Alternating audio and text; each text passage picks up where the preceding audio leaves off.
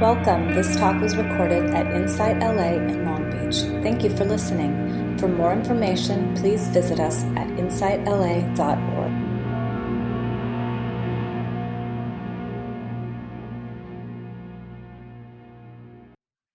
So welcome, everyone. It's good to see you.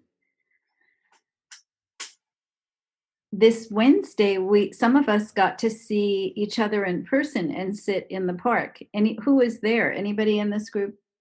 Yeah, a few of you. It was really lovely to see people in person in real time. It was quite lovely to do that, and I hope we can do that again. And um, I was um, telling Don before we started the sit that um, I'm uh, setting a goal for myself to sit in the morning, first thing in the morning. Uh, there's such a tendency to want to um, turn on the news and read the papers right away with all of the events going on and not starting the day with sitting. And I noticed that that impacts the mind. Having recently been on retreat, there's a real joy in sitting in a group early in the morning. So I'll be sitting uh, Monday through Thursday this week at six thirty, and you're welcome to join me on Zoom if you would like to take that challenge, and you could sit for as long as you like. So I'll post that link. Okay. Um, and you'll see it on Facebook. And if you want to email me or uh, text me, I can send you the, the link as well. Um, so you can see it on, on Facebook. So um, I wanted to talk about um, cultivating joy and happiness in difficult times. Anybody notice any difficult times that we're going through these days? Anybody here having uh, some um, anxiety or worry or stress over it? Yeah. So, so maybe a sentence or two about how it's feeling for you right now. Just a sentence or two. Anybody want to share on that?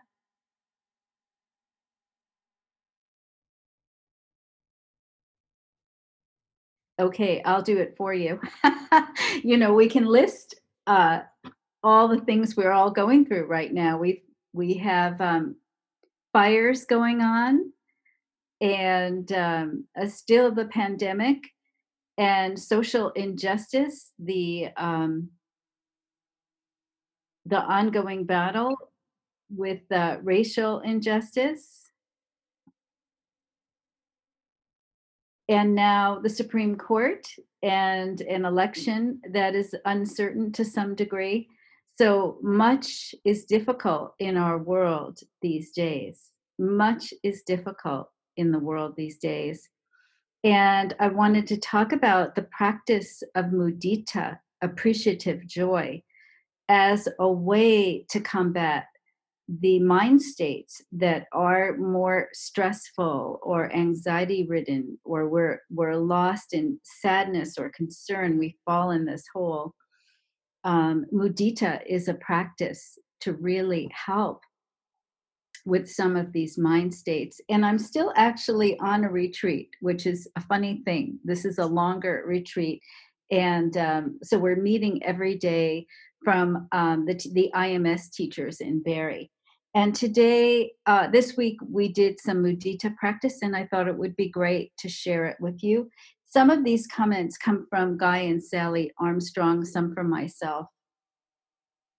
But uh, they're, the Brahma Viharas are a great Buddhist practice. And uh, together we've practiced loving kindness, uh, compassion. The next one is mudita, appreciative joy or sympathetic joy. And the last one is equanimity, which is known as the most difficult and a result of doing the other three practices. Mudita leads to ease and calm and a present moment softness of being. So it's a great practice for a difficult time. It's very easy to get caught up in feelings of fear, anger, frustration, despair, despondency. Um, and we know that um, neurologically, there is a tendency for the brain to focus in more on um, problems and things that are causing us anxiety, and to ruminate and loop on it, to just perseverate on it. That's a really natural thing that the brain does. It's default network mode. And uh, where the mind is trying to solve problems. And no matter what happens, and so much is happening, whether it's the pandemic, the election, uh, social, racial injustice that doesn't seem to end, um, my internal state of agitation does not make the external world any better. Have you noticed that? My worry, my anxiety, um, my fear does not improve any of the above. Um, we can add the climate crisis there too. So um, we um, want to avoid falling into that negative loop. Then do you notice, and I think you do, that um, when we're in that negativity and agitation and frustration, the body responds with muscle tension, tightness. I can almost feel my jaw grip. Um, it's like the whole body contracts. So it's a contraction of the body and a contraction of the mind. And actually, the Buddha uh, said that when we dwell like this, it's an unwise attention. And for me, um, it, it's an unwholesome state of mind that we're cultivating. And I must say that I thought that was the way mind should work. We should be worried about problems, read all the time, uh, think about it all the time, try to solve it in our heads and not let go. And that was being a responsible citizen, you know, or a responsible parent or responsible adult. Dwell on what's not working and try to fix it. Um, but it actually, in Buddhist mind, we can cultivate these unwholesome states. And Guy Armstrong reminded us this week that the Dalai Lama is one of the most joyful and happy people he knows, uh, as an example. And uh, this is uh, someone in exile who uh, saw so much um, violence and destruction uh, of, of the Tibetans around him and had to flee. And he said something like, you know, there's just no point in worrying. If you can do something, do it. And if you can't, let it go. I mean, well, is it, if it were that easy, then we would all just do it. But he really is um, giving us an example of turning the mind into calm and ease, even when things are not going well.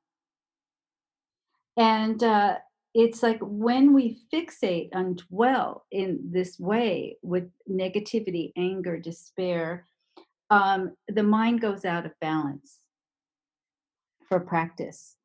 Um, and we we stop and we forget to see what is going well. So mudita is like a corrective. We deliberately bring into focus what is going well, things that are going well. When I started practicing um, Buddhism many, many years ago, I just had this fantasy that I would meditate and everything would go well. I don't know why. I just had this fantasy. You know, I'd be this calm, you know, woman on the cushion going, oh, and life would be like very sweet. I don't know why. I saw, you know, forests and yoga and sunsets. I mean, I really had a fantasy about practice, I must admit. And in truth, what my practice has really taught me was uh, how to practice in the midst of things not going well. How do I practice? How do I maintain concentration, ease, focus? And, uh, life since the beginning of practice has been utterly challenging with lots of crisis and lots of difficulty. So the whole focus of practice for me has been maintaining equanimity, calm, balance, centeredness as best as possible, and sometimes not. But um, noticing the fruits of practicing when the external world does not match your desire internally, when your internal world and the external world are not friends, you know, things don't match. They're not going the way you want them to. For many of us, it's like that right now. So we want to cultivate uh, positive states of mind for balance and ease. Um, and those positive states of mind of balance, calm, ease lead onward. Joy and happiness is a foundation for concentration states. And in the Theravadan tradition, we talk a lot about when you're sitting on the cushion and you have concentration, um, there are states that arise that are beautiful states to some degree. One is called piti, which is joy. When the mind is concentrated and still, there's this bubbling of joy.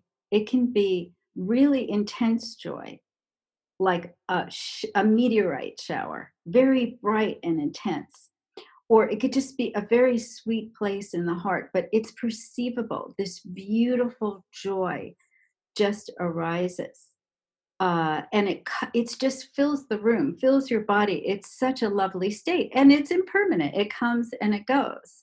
But um, it's a beautiful state of mind. And after piti, what comes is sukha.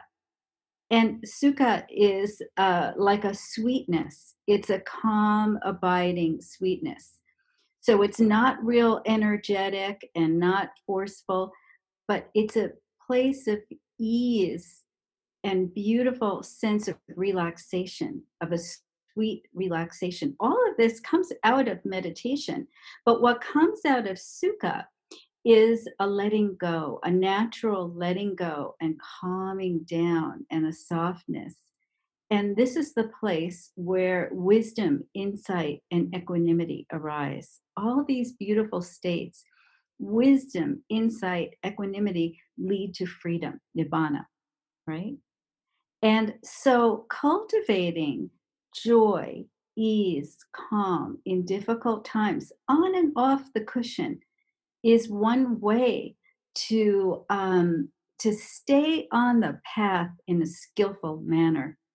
And when we can cultivate this with calm, ease, equanimity, these beautiful states, mudita, it also, if you notice, allows us to be more effective in life and more skillful. So if you are wanting to contribute to uh, help become a spiritual warrior to help the world's problems, whether you're choosing to focus on the political issues right now or the environmental issues or the racial justice issues, um, or just caregiving issues in your own life, good parenting, uh, these states are a support.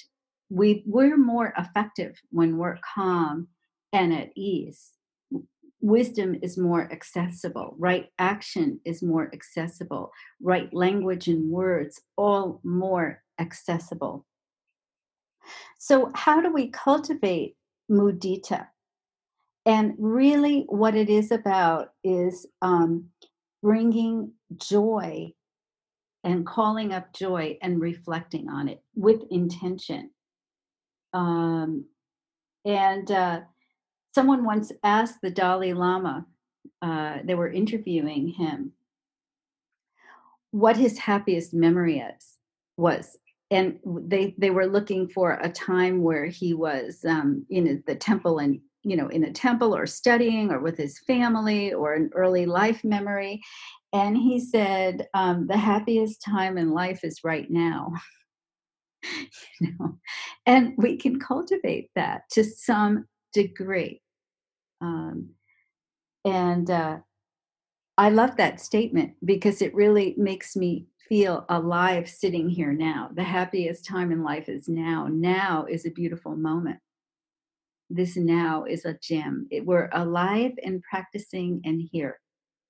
So um, mudita talks about um, taking joy in our own experience of life as it comes and goes, being reflective and open to the joy that's coming in, and also to the joy and happiness of others. And I'll say more about that. Um, so one of the things that we can really open to, and this isn't rocket science, you all could give this talk. I know you can. I see the faces here. Is um, the the simple joy of um, what's going right in your life right now. Um, the joy of a simple pleasure. The fact that uh, we get to practice together, we have time to practice, to hear the Buddha's words, the Buddha's teachings, and to reflect and grow. But that we have shelter, we have uh, a roof over our heads, and uh, clean water, running water, and food, and everything we need, more or less clothing. And these needs are taken care of. Uh, someone once asked, um, they were interviewing uh, in a refugee camp, and um, they asked um, one of the young girls in the ref- refugee camp, what are the most important things in life? And she said, rice, fire, and water. You know, we forget how... Um, How in our society still, right? These basic things are not a struggle for most of us, and they are a struggle for many, but for today, for us, they are not. And we can feel that joy and gratitude that we can meet these basic needs and take pleasure in these basic needs, in the good times, in the friendship, in nature, in beauty, um, and um, the external beauty that we have around us. And also the inner beauty. Um, the Buddha taught to take refuge and joy in um, the bliss of blamelessness. I love that line, the bliss of blamelessness, the virtues. When we are taking the precepts and we're living our life with the intention of no harm, there's a bliss of blamelessness. To take that vow, I, I, I, my intention is not to harm. Uh, to whether that means you, you know, you're going to respect the tiniest sentient beings, bugs and insects. You know, you care for animals. Um, you care about your your speech, your words, your actions, your intention. You set the intention for no harm. There's a bliss in blamelessness. A bliss in blamelessness. Um, there's a joy in, so that's sila, dana. There's a joy in generosity when you're generous with others and you give openly. And you help support the sangha, the Buddha, uh, your family and friends in need. You show up and volunteer. Those of you who are volunteering right now for the election or volunteering for environmental justice or racial justice, social justice, that's dana. And there's a joy and generosity and giving. Um, just being there for a neighbor or a relative that's not well. So these are uh, beautiful energies that we can share in and, and reflect on as a way to cultivate joy.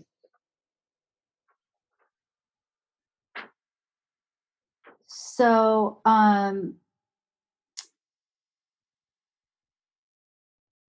Somebody once asked the Dalai Lama, um, what, what is the direct way to happiness? Not liberation, happiness, right? And he said, affection and warm-heartedness. Affection and warm-heartedness. So another way that we cultivate joy is in uh, gratitude. And mudita is, and gratitude go together.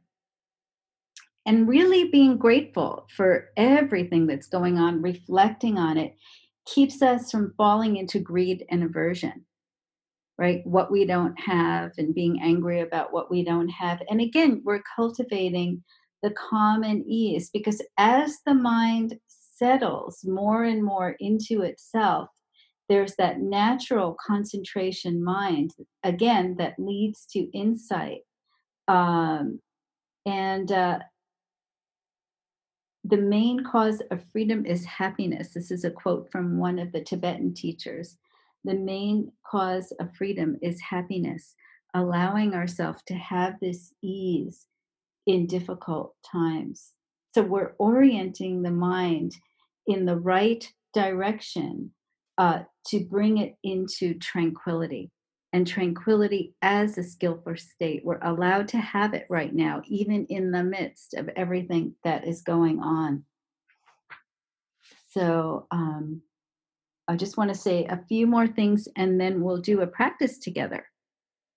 Okay, so uh, there is a near enemy of mudita, and that is over exuberance or elation.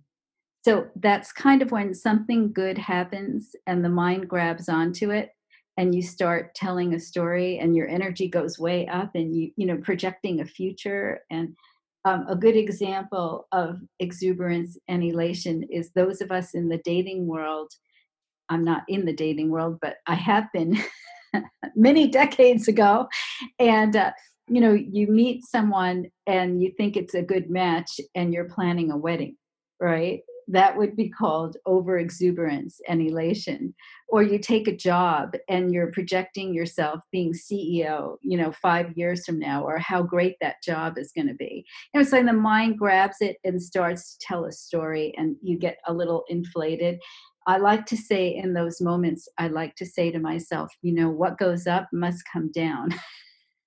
You know, if you're going way up, you're going to... Uh, expect the journey to go, the ride to go way down. But the other one, the far enemy, is um, envy. And this is why people don't like mudita practice. That we have sometimes a tendency that if someone is happy or getting what we want and we're not getting it, that it takes away from our happiness uh, and can make us feel less than. And envy is such a concentrated, difficult state. It's very quite unpleasant. And um, so, so we need to kind of reflect on the impact of envy. And mudita practice really helps us break through that envy. So um, we will... Um, I'm looking to see if I said everything that I wanted to say on mudita. Yeah. So gratitude for the small things, cultivating joy for the sweet things, whether it's a hobby or a friend or a grandchild, a relative, a sibling, um, spending time in nature and appreciating it, a good meal, good music. You know, um, yes, you can enjoy the sense pleasures. We just can't cling. We can't grasp or cling. That's where we get in trouble. And we'll do a formal practice um, of mudita so you can have a taste of it, and I'll guide you through. Um, but what I want to do is have you take a stretch break right now before we we do the practice again. So feel free to stand up, stretch, move for a moment or two. Okay. So um,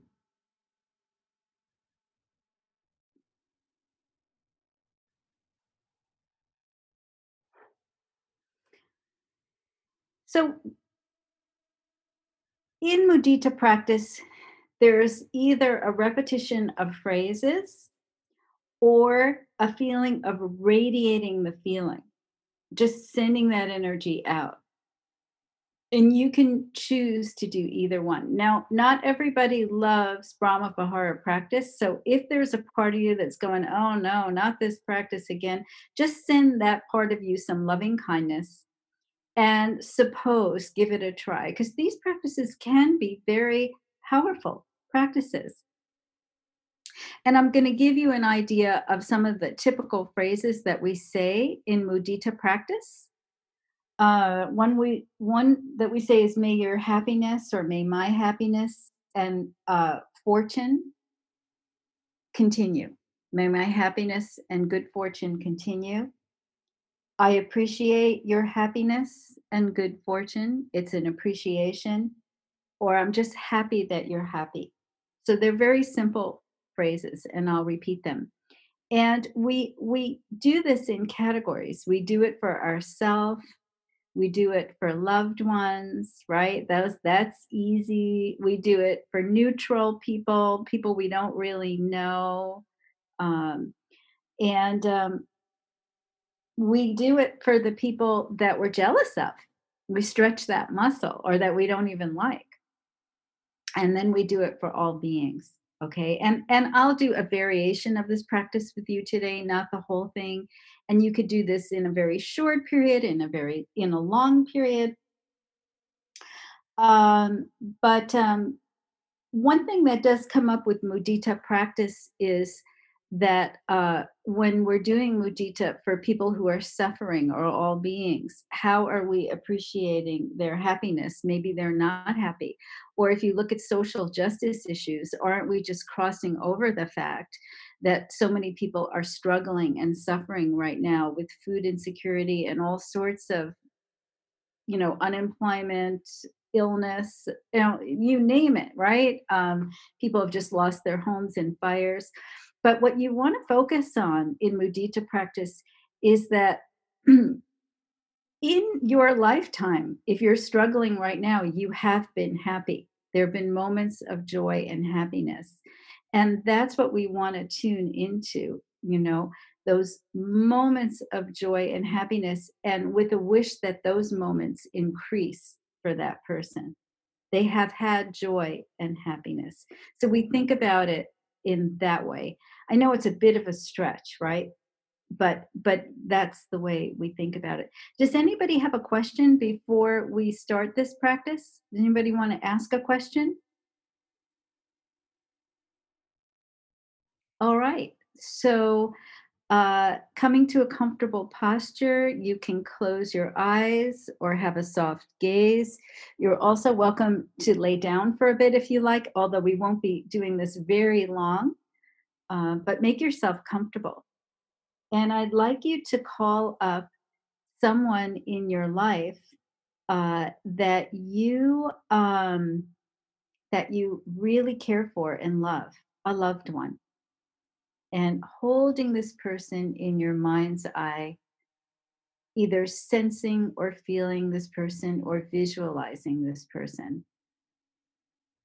And sending them feelings, the wish for their joy and their happiness. And you can silently repeat the phrases. You could repeat after me, or just radiate this wish for them to feel joy and happiness. May your joy, may your happiness,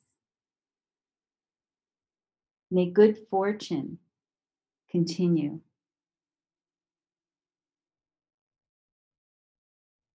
May your joy and happiness increase.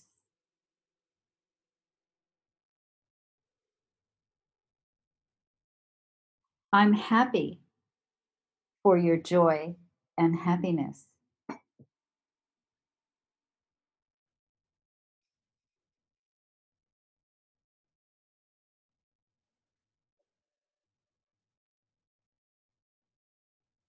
I appreciate your happiness and good fortune.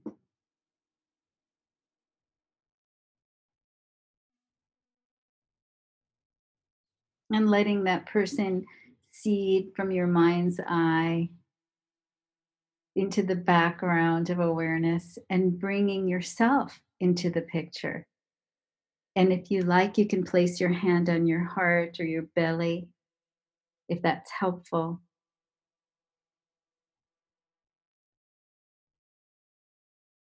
May my happiness and joy, may my fortune, my good fortune, continue.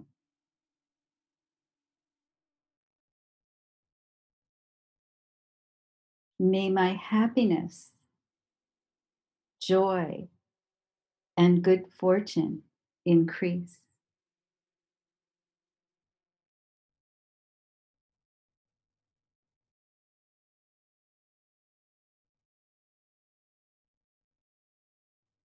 May I appreciate my happiness and good fortune.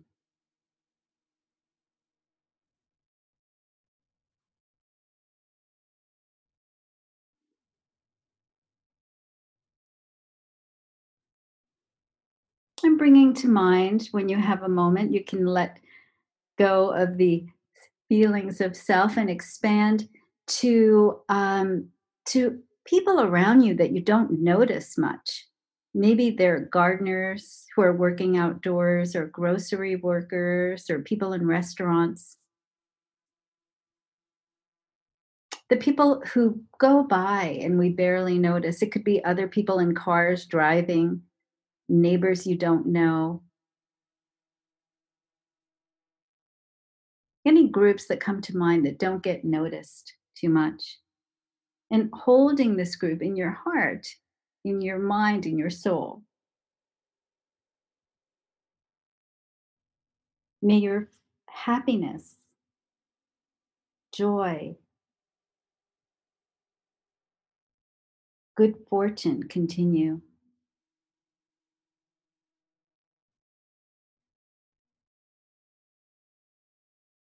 I appreciate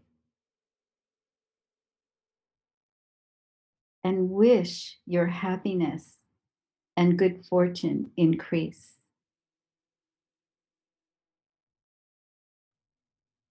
I care about your happiness, and I'm happy for your happiness.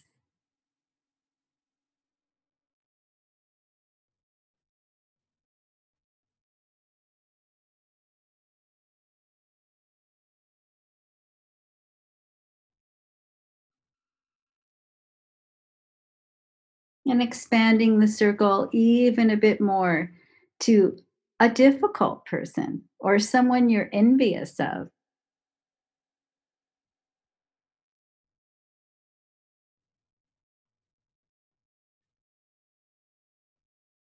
Maybe not choosing the most difficult person, but a difficult person. And holding this person in your mind's eye.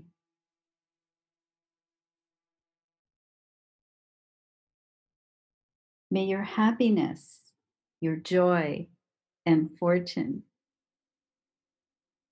continue.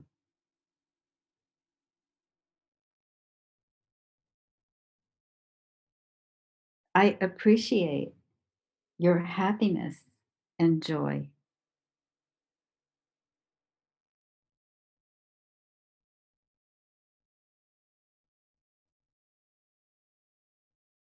I'm happy that you are happy and have good fortune.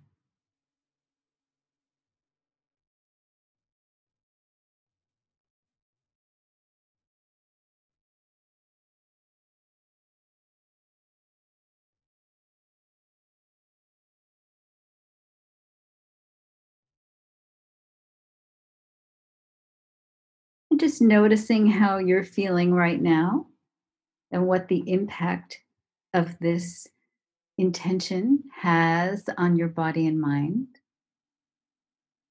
Giving yourself some loving kindness for what's difficult. And we'll expand our circle to include all beings. Everywhere, all sentient beings. May all beings. All sentient beings, may all beings have happiness, and may their happiness and joy continue. May they experience joy and happiness in their life for all beings.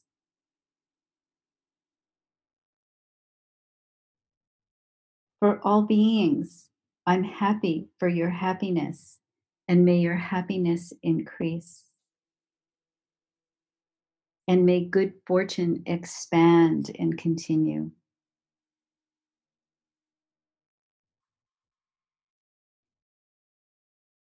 May all beings, everywhere, unconditionally, be free of suffering.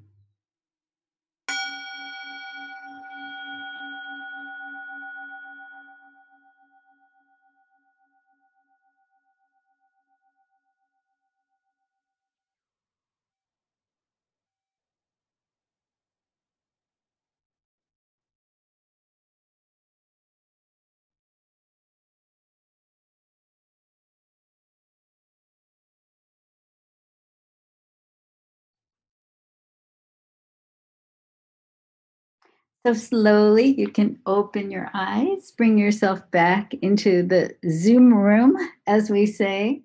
It would be nice to say one day back into the room.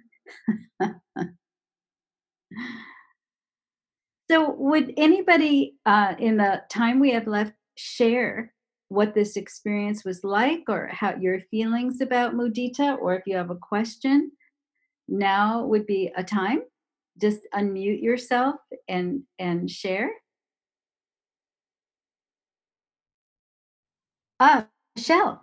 Hi. Well, I just wanted to, first of all, thank you very much for your uh, your share today. I really appreciate everything that you're, you're, it's very timely. It's very timely. It's good to see everyone.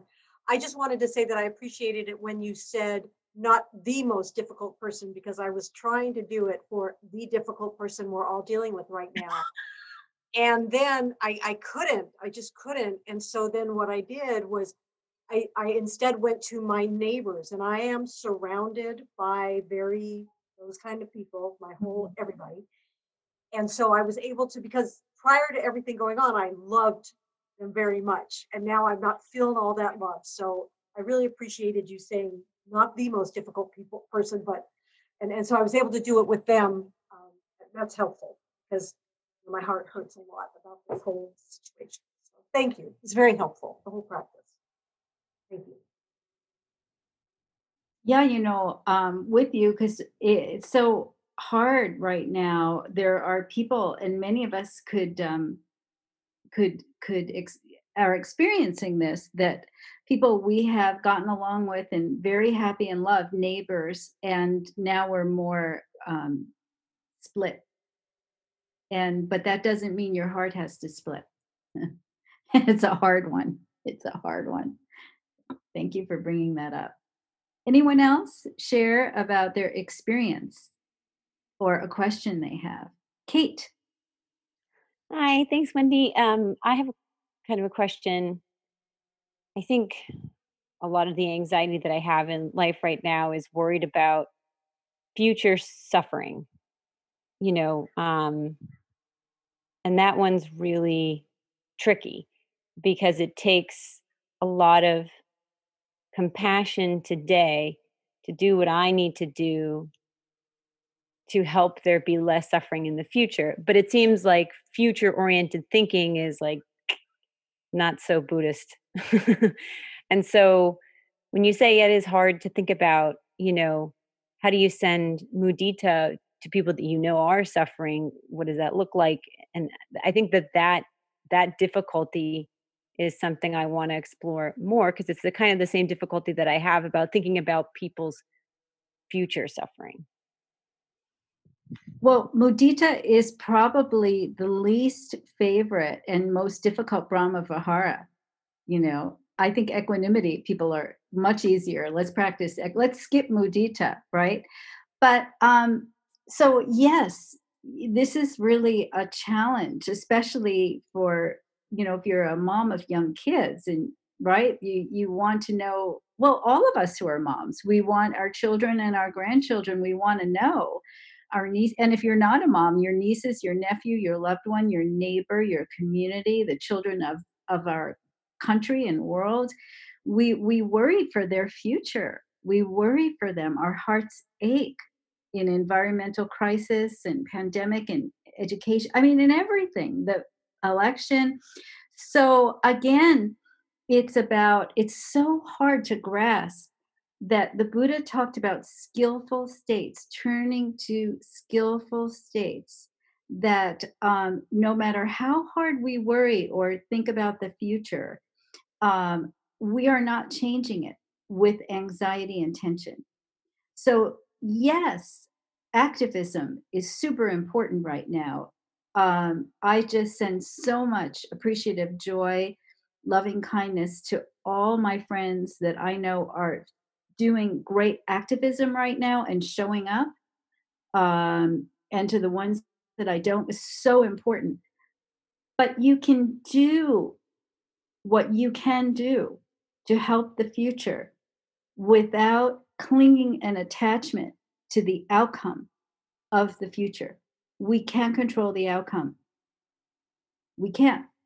So we let go as best as we can of the grasping, the clinging mind, the mind that wants it different from the way it is, because it's already here. Very hard to do. These are difficult. Yes, Kate. So is Mud- is mudita really, really always very present focused?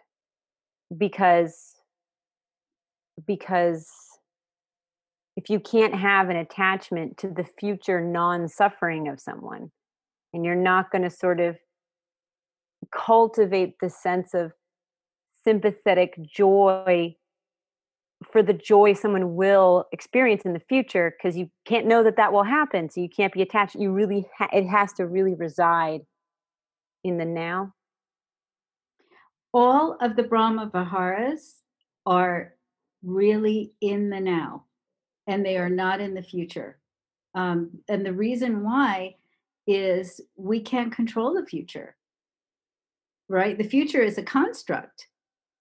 Anything beyond this moment is um, imagination in truth, right? We don't know what's going to happen in the next moment. And lately in twenty twenty, the next moment is very shocking. I mean, you just, you, it's, it's like one thing happens in twenty twenty and then you think, okay, that was big. And then another thing happens, right? So yeah, it's always in the present. Um, And when you're sending joy to people who are going through difficulty, like I think of so many people lost their homes from fire, they have had joy. A lot of them, they're interviewing, so many of them said, I loved my home and it was a beautiful home in the forest, in the woods. And I was, well, that's appreciate. I, I have joy for the joy, you know, that you have experienced, and I wish you more. In a way, you are moving it forward, but you're moving it without clinging and attachment.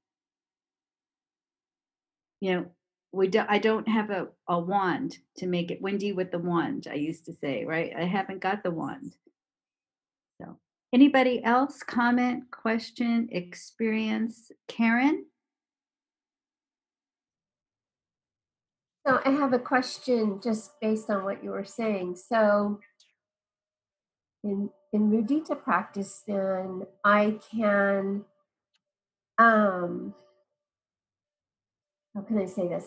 I can I can do the prayer, but I can still recognize a person who maybe is very, very difficult for me to get along with or has completely different views from me as somebody who would be maybe a detractor from my own path. In other words, it doesn't mean I have to con- move into some sort of contrived version of myself to make them happy.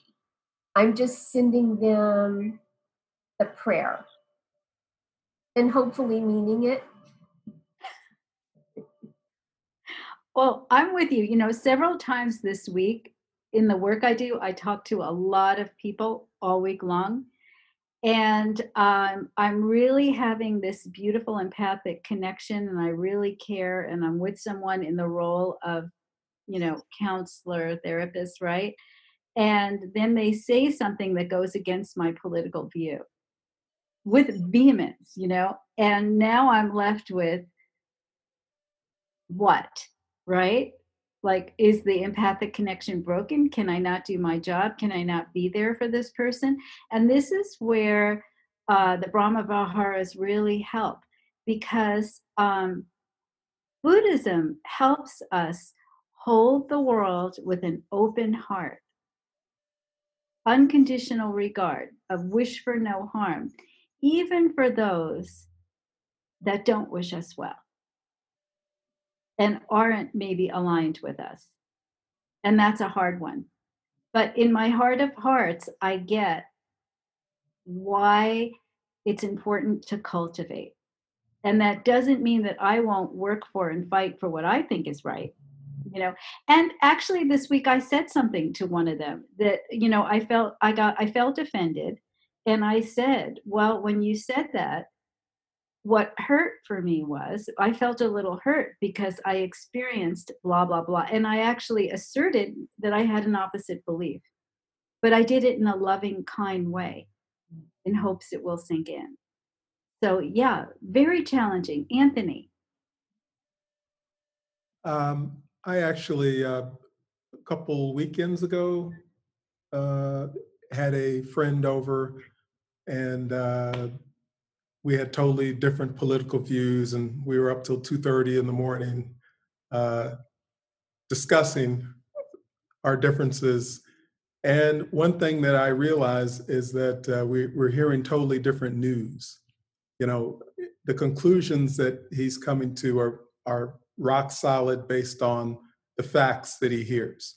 And the conclusions that I come to are based on the facts that I hear. So we're hearing alternative facts, and I think it's making the world very difficult to communicate um, because we're not even starting out with the same facts. So we had to argue about the facts to to uh, even try to get close uh, on opinions. Um, And what Kate was saying, I think, is is uh, was very interesting because, you know, from a Buddhist perspective, the only thing that exists is the present moment, and so everything has to be, even planning for the future is something in the present. Nothing else exists.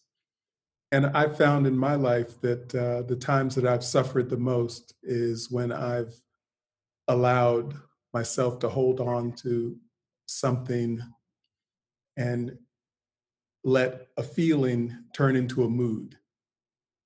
Uh, a feeling turns into a mood supported by branching thoughts. You know, this, you have this thought, then that leads to the next thought, leads to the next thought, leads to the next thought. And all of that is a feeling in the body. And I, I uh, realized that the Brahma Viharas are, are basically balancing out the thoughts. Um, another way of doing it from a Zen perspective is let go of all the thoughts. As thought succeeds thought, let go of all of them. And when you do that, you, I think you come to a similar balanced place. Uh, maybe throughout the day, you're saying a mantra, or you're doing a keto, uh, you're basically chanting a mantra, or you're basically using the diamond sword to cut off thoughts and stay in the present moment and not allowing. Well, yeah. Thank you, Anthony. I, I, I just wanted to think, because there's a good point that you made about the mantra and the phrase. You can use the Brahma Vihara phrases like a mantra as a concentration throughout the day. Um, and I actually do that now if I remember. So if I tell you, I feel like I'm not going to remember. I don't even want to share it with you guys. But I will use a phrase all day long to come back and drop thought. And it does work. And it is a, a form of concentration. Um, so you can, and you can even use one word. You could say happy. Right? One other thing before yeah. I, I'm off, and that is I, yeah. I just want to say thank you for being a bodhisattva and coming from your retreat to share with us. I appreciate everything you do. Thank you, Anthony. All right, I'm going to ring us out. And those of you who want to stay in um, Dharma Cafe, please stay. If not, have a wonderful day. Um, and I take the merits of our uh, good fortune to be together, our practice, our intentions, our loving kindness, mudita, and send it to all sentient beings. May all sentient beings be peaceful, safe, and free of suffering.